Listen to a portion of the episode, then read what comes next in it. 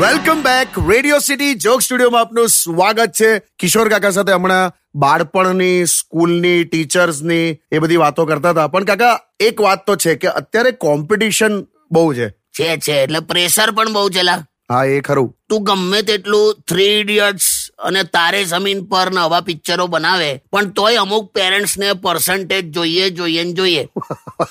એટલે આમાં પેરેન્ટ્સ નો વાંક છે એવું નથી પણ કેવું છે? જો દરેક પેરેન્ટ્સ છે ને પોતાના બાળકને પ્રેમ કરતા જ હોય પણ તારીફ છે ને તારીફ આજુબાજુ વાળા છોકરાઓની કરે એમ.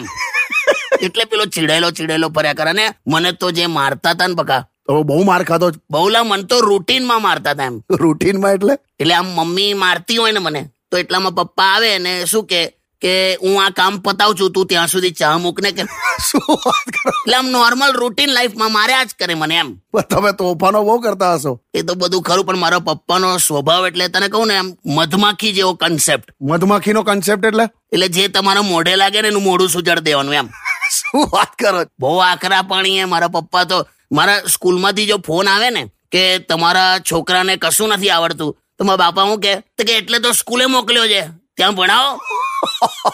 પણ જે હોય અત્યારે મારે છોકરાઓને એટલું જ કેવું છે કે મા બાપને અત્યંત પ્રેમ કરજો. એ લોકોના મનમાંય તમારા માટે કોઈ વિરોધ હોતો નથી. અત્યારે તમે મમ્મી પપ્પાને બહુ મિસ કરો છો એવું તો હોય ને બેટા. કેટલું બધું કેવું તું પપ્પા મમ્મીને કેટલું બધું આપણે સાંભળવાનું. અત્યારે આ મોબાઈલમાં અનલિમિટેડ કોલની ઓફર ચાલે છે. હા. પણ કોઈ દસ મિનિટ વાત કરવા વાળું છે ખરું? બે કાકા તમે તો આખું ઇમોશનલ કરી નાખ્યું. ના લાગ સત્ય વાત છે યાર. હા ઓકે ઓકે ચલો હું બ્રેક લઉં છું. Stadium with Kishore Kaka only on radio city ninety one point one